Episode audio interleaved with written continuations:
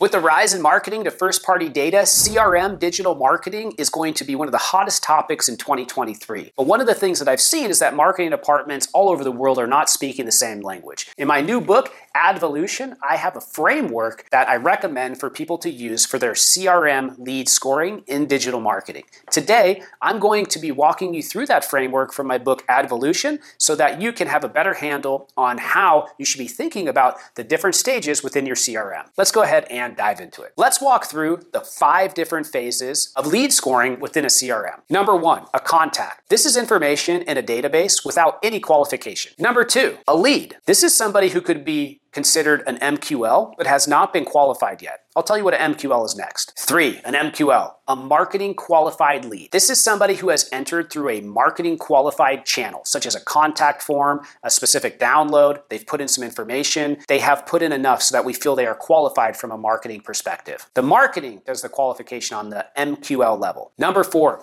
SQL, sales qualified lead. Now, sales does the qualification on this level. This is a qualified customer who's interested in signing up. Sales has qualified this, and they have all the different requirements needed for the business. Item number five, where we all want to get to a customer. This is somebody who has bought the product or service. Now, I should note you can take this a step further because some people have multiple products and services. So while you might have a customer in one bucket, potentially the goal is to get the customer to have multiple different products or services with your business. You would do that through a tagging framework. Now, other things people do within their database, outside of just lead scoring, is look at certain qualifications. Some of those would be demographics, age, marital status, income level, geographic segmentation, location, psychographic segmentation, personality traits, technology, the type of technology they use, behavioral segmentation, how they interact with your brand, needs based segmentation, what was the pain point they came in for, and then value based segmentation. How much are they actually going to be spending with your business, or how much do they potentially have to spend with your business? I hope this video was interesting to you. If you have a question or comment, leave it below. The core thing I want to have you take away there's information with no qualification.